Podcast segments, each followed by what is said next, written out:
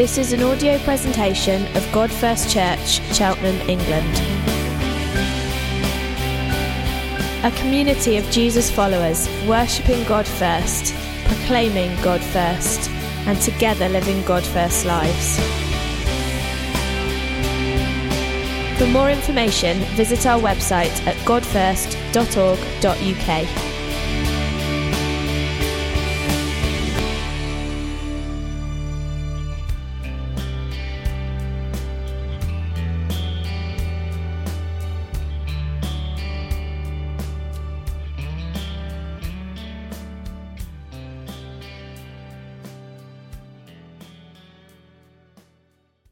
So I understand that you're doing a series at the moment called Vital Signs. Uh, who, who is, just to help me, who, who is not normally here on a Sunday? Who's a, who's a guest here today? Quite a few. Okay, so apparently, so for those of you who are here, apparently you're doing a series called Vital Signs. And uh, I'm going to speak about the subject of prayer and talk about prayer as priority. And feels prayer is always relevant, but it feels particularly relevant today with some of the things that are going on, things in the world, and to be honest, also things going on in my own life, which make prayer very relevant. Uh, when we see what happened in Paris the other evening, what can you do other than, other than pray? And you see something of that kind of shock and horror. My oldest daughter's meant to be going on a school trip to Paris this week. Um, I'm guessing that school trip will be cancelled. I hope it's not. I think actually the best way to defeat the scumbags is to keep going to the places they want to destroy. So I hope the school trip doesn't get, get cancelled. I guess it probably will. Uh, but what can you do? You pray. Or just on Friday, uh, Howard and I, a friend of ours who's been in ministry a long time and someone who we've looked to as a leader, we just found out that he's had to step out of leadership because of some mistakes that he's made in his life. What do you do then? Well, you pray. Pray for him and his family and for his church. And uh, in my own family, there's been some particular stresses over the last few days. What do you do? Well, you pray. And in my church, there have been some uh, tricky situations I've been handling over the last few days. And what you need to do is to, is to pray. Prayer is the natural response, prayer is a vital sign. It's a sign of life, and it's a sign of our need of God. And so I want to talk this morning about prayer, prayer's priority, and hopefully encourage those of you part of this church to pray and pray together and expect God to work amongst you as you pray. And for those who, like me, are visiting today, hopefully this will be relevant and helpful for you as well. Um, first thing, reality check. I'm going to talk about a number of reality checks. Reality check number one prayer can be difficult. Have you ever found that? It's not just me, is it? I hope. It's not just me. Prayer can be difficult. I think there's a, a universal human impulse to pray. When something bad happens, the natural response is to call out to God for help. And even those who don't really have any belief in God or maybe even dismiss the whole concept of God we'll often pray in some way, and that might be calling out to God, or it might be, God, if you're really there, will you help me? Or it might almost be a kind of the, the, the expletives and swear words that people let out in moments of crisis, which actually are a kind of prayer. It's a, I need some help. It's a universal human impulse. Um, Tim Keller, pastor in New York, says prayer is one of the most common phenomena of human life. And I think he's right. It's just a common phenomenon of human life. Wherever you look, across the world, different cultures throughout history, men and women pray. But that doesn't mean that prayer is always easy. Prayer is the most natural thing to do, but it can also be an extremely challenging thing to do. And if it wasn't challenging, why would the disciples have come to Jesus and said, Teach us to pray? They're with Jesus all the time, they're seeing him pray, and what it makes them more aware of is actually how difficult they find it to pray and say, Jesus, would you teach us to pray? Or on the nights when Jesus was facing his great trial before he was taken to be tried and then crucified, when he was in the garden, and he says to the disciples, Pray for me. Why did they find it so difficult to pray? Why did Jesus have to come back and wake them up and say, Look, the, the spirit is willing, but the flesh is weak? Prayer can be hard, even in times, perhaps especially actually in times of real pressure, where you just feel that kind of oppression, it can be hard to pray, to articulate our thoughts to God. And there's a real challenge actually in even teaching on this subject. Whenever I, I teach on prayer, we've just, we've just done a series on prayer at my church. And it's always very challenging to speak on the subject of prayer because it exposes so much in, in myself. And I can be aware myself of the lacks and the weaknesses of my own prayer life in connection with God. Something which is easy to talk about and can feel more difficult to do.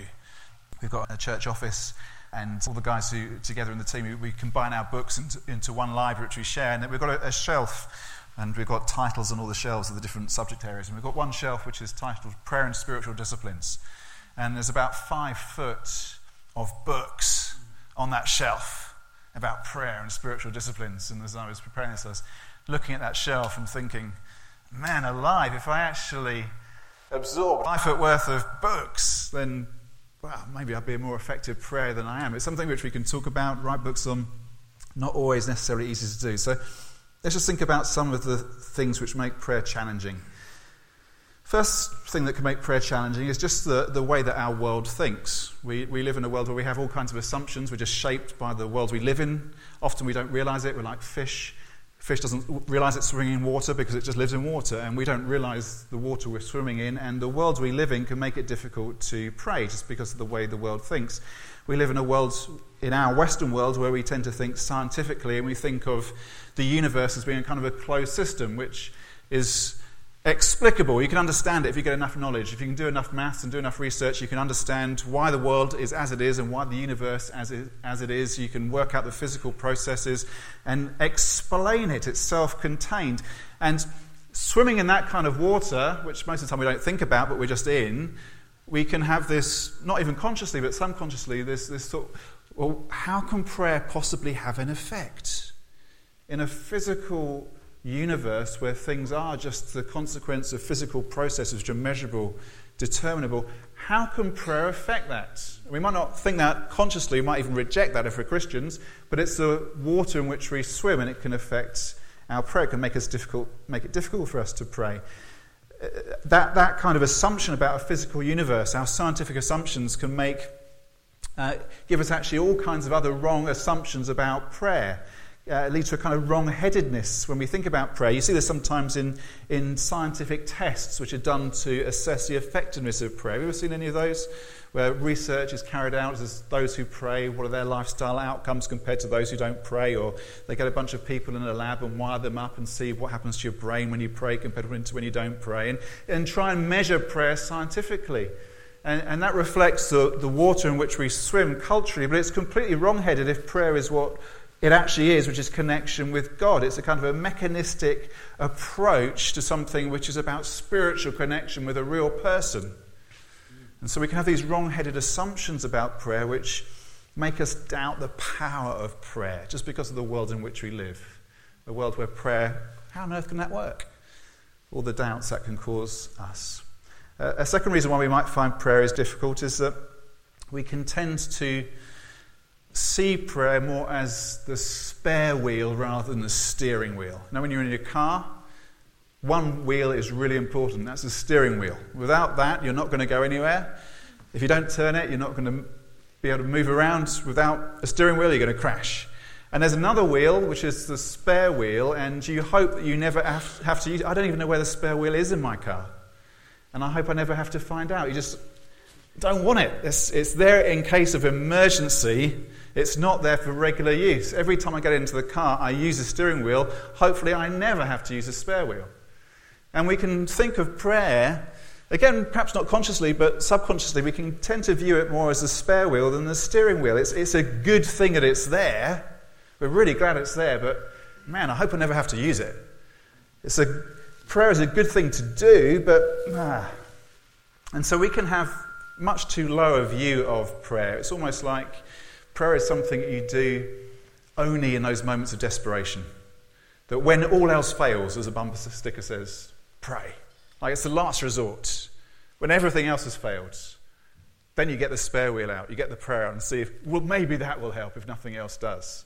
We can have much to a low, low view of prayer. We can tend to assume that we can handle life and that prayer isn't really necessary. It's a spare wheel rather than the steering wheel. Third reason why we might find prayer difficult is that actually, rather than having too low a view of prayer, we might have much too high a view of prayer. That we can get into the place of thinking, well, prayer, of course, it's good, of course, it's necessary, but it is difficult.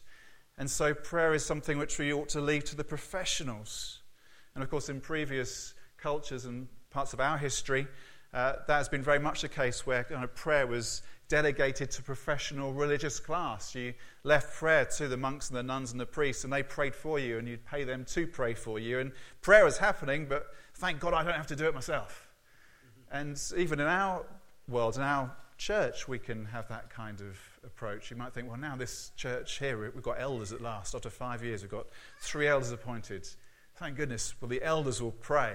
We can leave it to them because they're the spiritual ones in the church. Or might be that Howard thinks, oh, I don't have to pray because PJ Smyth prays. I can leave it to him. He's the really spiritual Christian. And, and you can always look at somebody else who's kind of the really spiritual Christian. We leave prayer to them it's, it's too difficult for us. I'm not, I'm not good enough to pray. I can't really, I, I'm bad at praying. I'll leave it to somebody who's a better Christian than I am, an outstanding Christian.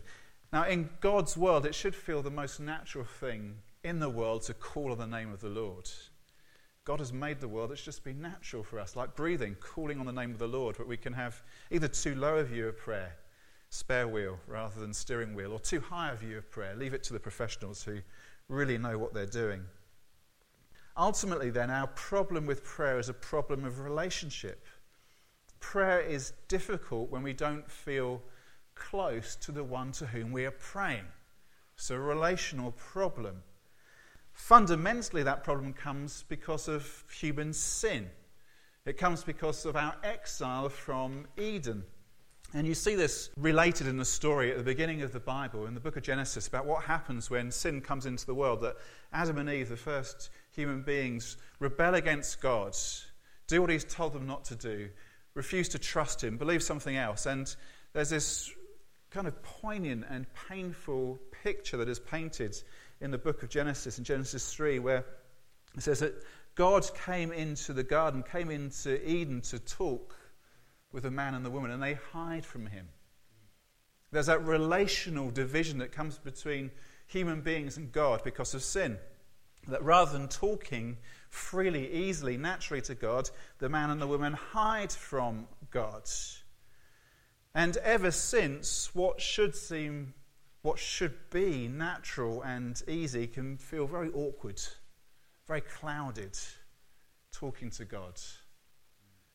We know how it is in human relationships as well.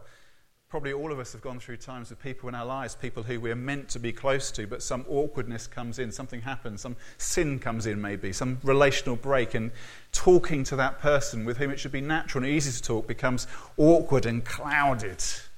Often happens with uh, teenage children if you've been a teenager or if you've got teenage children, all of us can relate to this. It can become a point where there's an awkwardness can come into the relationship. What should be natural and easy suddenly becomes difficult.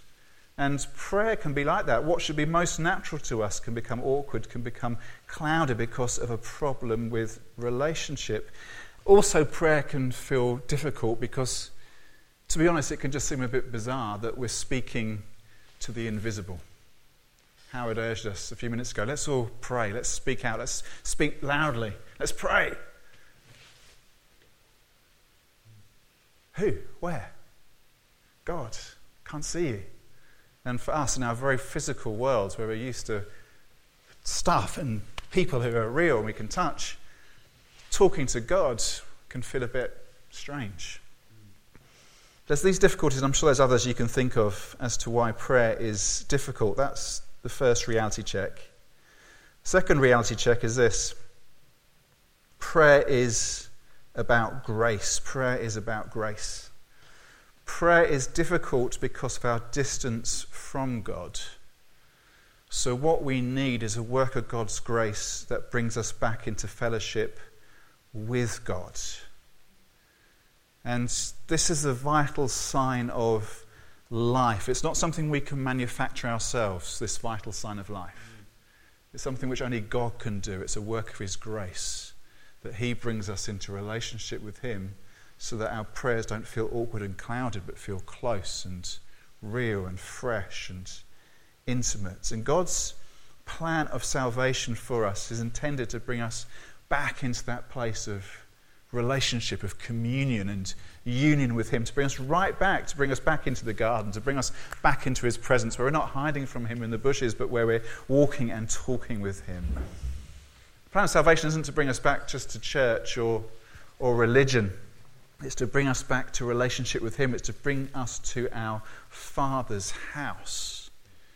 And again, even as Christians, we can get this wrong. We can kind of be off centered in how we think about this. We think God wants us to pray. We come to church to pray. We come to religion in order to pray and do what is right before God. No, God wants to bring us into His house. Our Father wants relationship with us. We're brought into union with God through the sacrifice of Jesus Christ, enabling us to come into God's presence again with the Spirit working in us and drawing us to our Father in heaven. It's about relationship, it's about friendship, it's a work of grace. We need to understand that. Prayer is about grace. The third reality check is that prayerlessness, then, if we don't pray, prayerlessness becomes its own punishment. If we don't pray, if we don't seek God, what we actually do is forfeit God's grace. The ability to pray, the vital sign of prayer, is a work of God's grace in us. If we then don't pray, it's us saying, I'm not going to receive the grace of God. Prayerlessness become its, becomes its own punishment. Let's turn to Scripture. I've been speaking 15 minutes. It's time we turn to Scripture. Jeremiah chapter 2. Just going to read from verses 4 to 8 in Jeremiah chapter 2. Context of uh, this passage is that Jeremiah is a prophet and he's speaking and he's speaking warning and uh, lament over Jerusalem. Disaster has come upon Jerusalem at this time. The kingdom of Israel had been split into two parts for a long time. There was the northern kingdom of what was called Israel, which had already been swept away by the Assyrian Empire, and the southern kingdom of Judah was soon also to be swept away. And Jerusalem's in Judah, and Jeremiah's in Jerusalem, and he's prophesying, warning, and speaking of what God will do. And says this Jeremiah 2, verse 4. Hear the word of the Lord, O house of Jacob, and all the clans of the house of Israel. Thus says the Lord What wrong did your fathers find in me that they went far from me and went after worthlessness and became worthless? They did not say, Where is the Lord who brought us up from the land of Egypt, who led us in the wilderness, in a land of deserts and pits, in a land of drought and deep darkness, in a land that none passes through, where no man dwells? And I brought you into a plentiful land to enjoy its fruits and its good things. But when you came in, you defiled my land and made my heritage an abomination. The priests did not say, Where is the Lord? Those who handled the law did not know me. The shepherds transgressed against me. The prophets prophesied by Baal and went after things that do not profit. Disaster is coming upon Israel, upon Jerusalem, upon Judah, and Jeremiah locates that disaster in their refusal to seek God.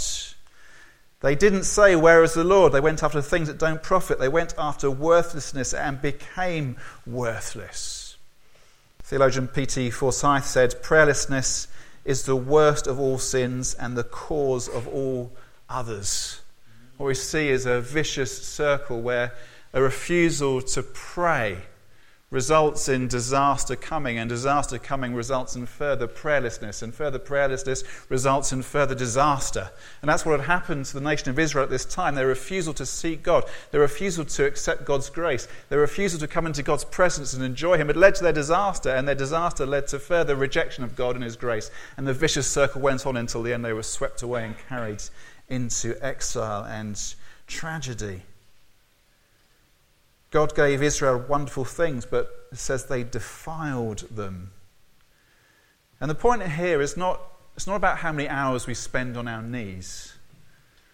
Prayer isn't something which you can measure. Again, we mustn't get into a kind of mechanistic, scientific, Western approach. It's not about how many hours am I spending on my knees praying to God, but it's about the desire of our hearts, our desire to know God. The Old Testament, like Jeremiah, is full of many stories of people refusing to seek God and ending in disaster. There are also some encouraging stories in the Old Testament. The one person particularly who stands out as a man who sought God, who desired God, was David, King David. In Psalm 63, David writes, O God, you are my God. Earnestly I seek you. My soul thirsts for you. There are all kinds of things that went wrong in David's life. There are all kinds of things which he did wrong. But the verdict over David was not disaster. The verdict after David was he, he was the man after God's own heart. He was special and precious before God. And why was that? That's because he earnestly desired God. He sought God. He loved God. His soul thirsted for God. Whenever we stop seeking God, that everything goes wrong. And so, again and again in the Old Testament, we come across stories like this one in Jeremiah, where again, the people of God aren't saying, Where's God? I'm seeking him. The people of God are saying, Ah, we're not bothering with God and pursuing things that don't profit. And we need to see here also how this is a corporate emphasis, it's a body emphasis. This isn't just about me or you personally praying. The emphasis here is upon us as the people of God. What was wrong for the people of God as Jeremiah saw them and addressed them? It was because together, as a people, as a whole class, as a group, they had failed to seek God. Together, they had rejected God's grace. And the church, we can do that as well, that as a body, we can refuse the grace of God that is ours. We can forfeit it and fall into disaster. This isn't just about how long I'm spending on my knees. This is about how we together as a community are seeking God and thirsting after Him and desiring Him and pursuing Him. And it's easy for churches to go after things that don't profit. That's what had happened. What happened to the people of Israel here? It happened what had happened to those who should have known better. It's what had happened to the shepherds, to the priests, to those who were meant to be spiritually attuned. They had rejected God. They hadn't sought Him. They'd gone after things that don't profit. And even in church, we can do that. We can pursue all kinds of things and lose our heart's desire for God. There's all kinds of things in church life which we can pursue which are good, but if we forget that actually the primary thing is desire for Jesus and His presence, to know His grace, to walk in fellowship with Him, to know the reality of being invited into our Father's house, to know the presence of God with us by His Holy Spirit. If we forget that, then all the other things we do, good things, they don't profit. They're false and hollow and eventually will fall away.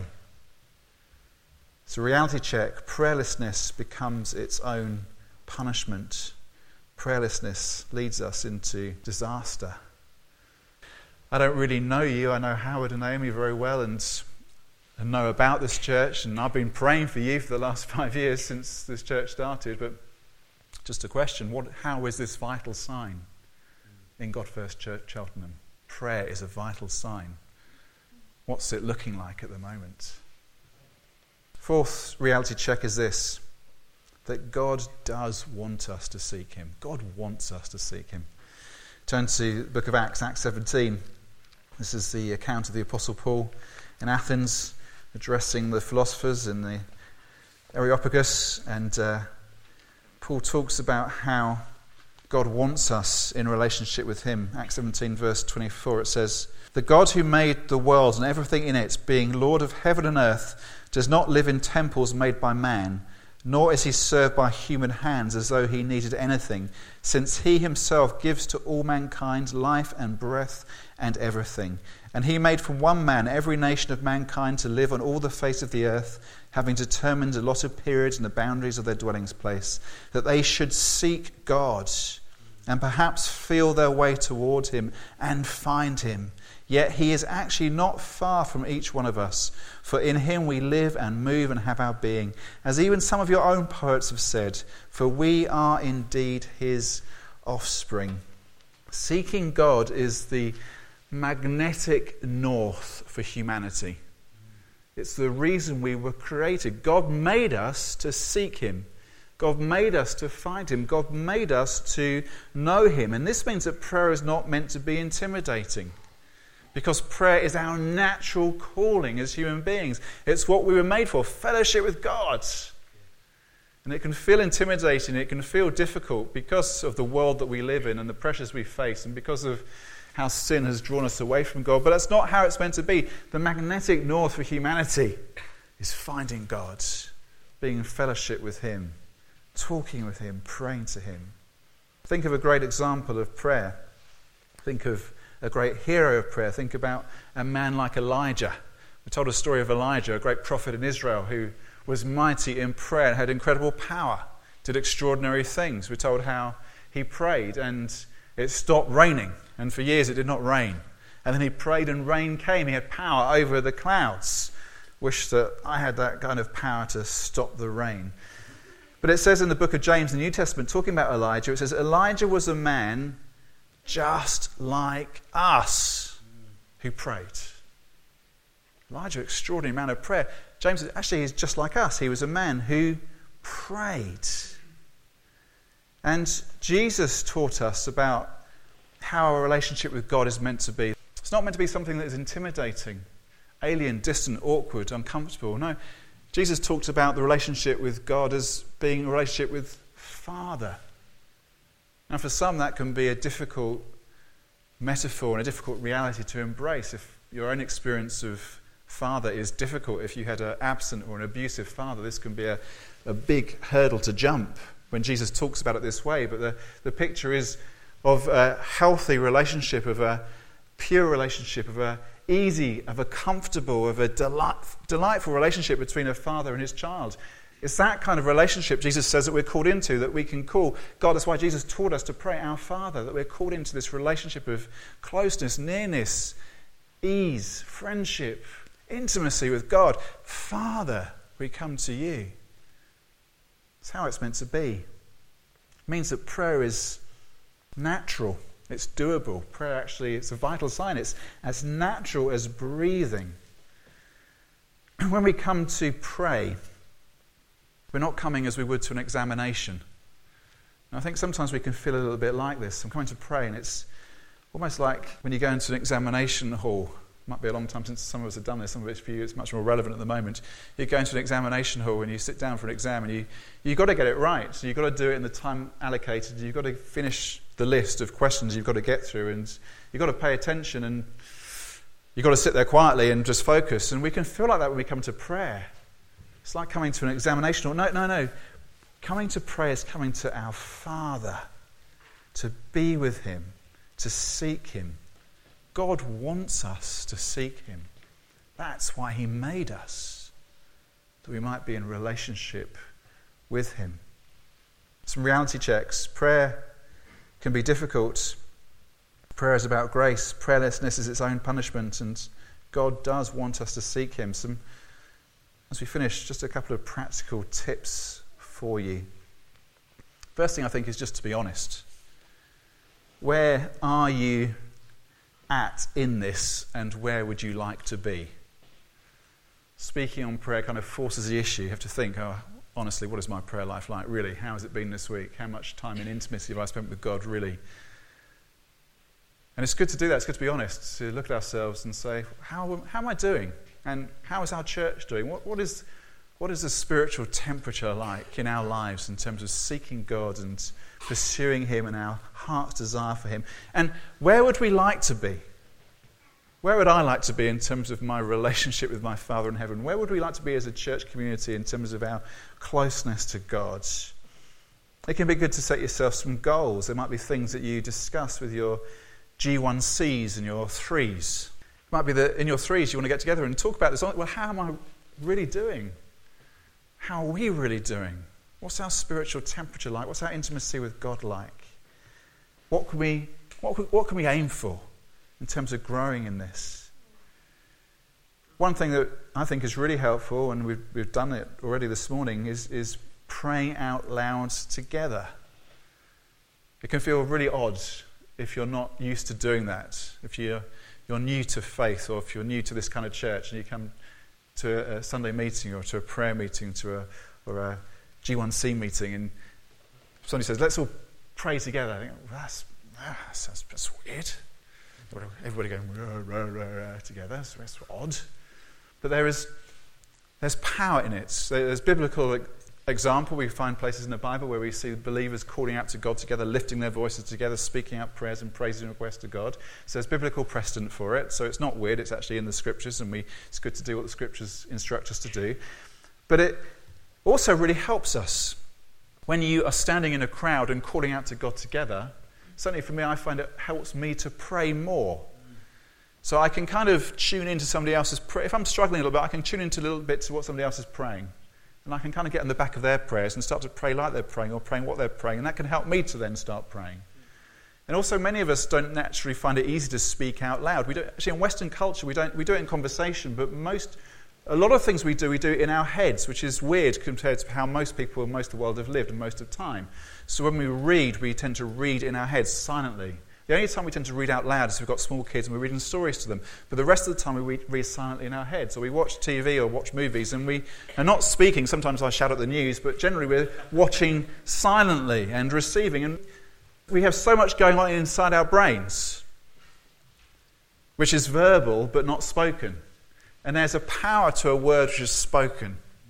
And we know that because we can think things, but it's when we speak them that stuff happens. So we can think about someone, I love you.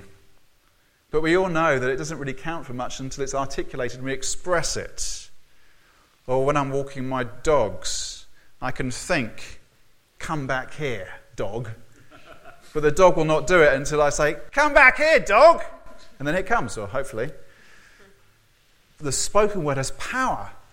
And when we pray, there's a power. When we speak out our prayers, there's a power. And it can be very helpful to do that together. It helps us to get over our kind of our, our reticence about speaking out loud because everybody else is. And it just makes it easier. It can gets rid of some of our inhibitions. And there is a power about corporate prayer that when the church of God is gathered and together we're calling out to God, God is present by His Spirit. And there's a kind of power that is released amongst us. There's an authority that is released amongst us. So I'd encourage you to pray, to pray out loud. You can do it on your own, pray out loud. I pray in my head, but I know actually my prayers feel more alive, more real, more powerful when I actually speak them out loud, even when I'm on my own. To speak out loud and together to pray out loud. And so I'd encourage you to pray together when you are together. Understand that you have prayer meetings once a month. Come to the prayer meetings. Pray in your G1Cs, pray together. In your 3Cs, pray together. And I pray much better when I pray with others. I'm a church leader. I am meant to pray. I believe in intimacy with God. I understand that God is my Father. I understand that He's made me for relationship with Him. I understand that prayer is natural and good and doable. It's like breathing. But I don't always find it easy. I find it much easier to pray when I'm praying with others. And also, I find that if I don't pray regularly with others, my whole kind of prayer temperature just sinks. It's praying with others which enables me to pray on my own. It's true of so much of the Christian life. We tend to think what we do on our own should shape what happens when we're together. No, it works the other way completely. It's what we do together which shapes what we do when we're on our own. And so, if you want to pray effectively on your own, you need to get together and pray with other people because that's how it works praying together helps us, it encourages us, it builds us up, it brings us into God's presence. I pray much better when I'm with others. In Paul, we have a, our leadership team get together on Friday mornings at 7 to pray. And especially this time of year, it's always a schlep to get. I think I don't want to get up and go and have to go through the dark and the rain to church office at 7 o'clock in the morning to pray. But it's almost always kind of the highlight of my week to be with the guys there and pray it makes a massive difference to my spiritual life, my sense of intimacy with God, my understanding of His fathering of me. And so let prayer soak into all your corporate life. I don't really know what your corporate prayer life is like. I don't know what your prayer life is like in your small groups and in your prayer meetings. But my encouragement would be let it soak into your corporate life. Let prayer be something which happens whenever you're gathered in some way in which you enter into enthusiastically and with faith. Bible teacher Michael Eaton says the best way to learn to pray is to pray, and then pray and pray. I think he's right. The best way to learn to pray is just pray and keep on praying. Now, finally, some out of those tips and applications, just some encouragements to you. Prayer is about grace. The only way that we can pray, the only way we can know God is a work of His grace. It might be that you're here this morning, you, you don't, you're not a follower of Jesus. It might be you think, how am I how can I get to know Jesus if he's real? How can I? The only way you can know it is by his grace, by his free gift, by him doing something in you. In the end, it's not about what you bring to him, it's about what he gives to you. So it doesn't matter where you come from. It doesn't matter if you're a very respectable, successful, decent person or whether you're kind of, you feel like you're somebody who's right at the bottom of the pile. What counts is God's grace to us. It's receiving God's grace. You receive a gift from Him, which is that He makes Himself known to you and offers you life and intimacy and presence with His Father in heaven. And so, because prayer is a gift of God's grace, prayer isn't something to beat ourselves up about. It's easy to do.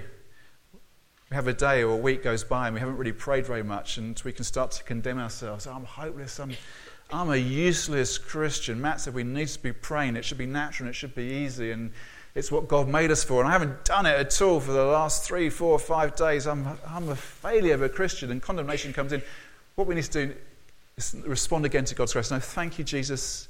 The only reason I can pray is because of your grace at work in me. So if you feel condemned, even maybe what I've said today, you felt, oh no, ah, I'm not very good at this. The message for you is God's grace. Don't be condemned about your prayerlessness. Instead, receive God's grace, which means that you can come into His presence and pray again.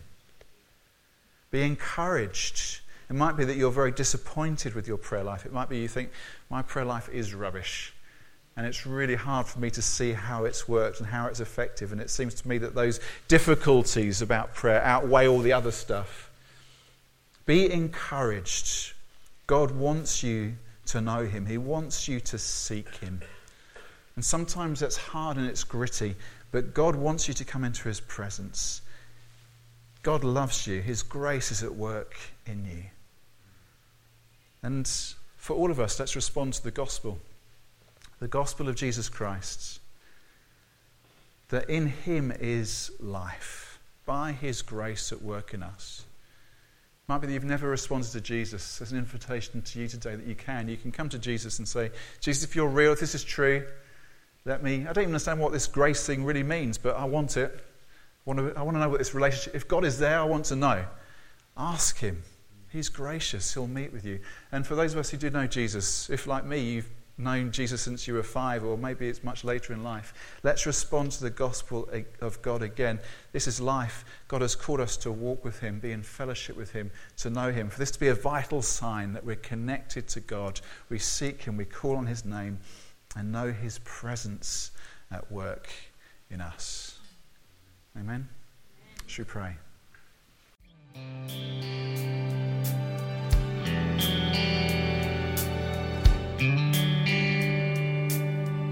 For more information, visit our website at godfirst.org.uk.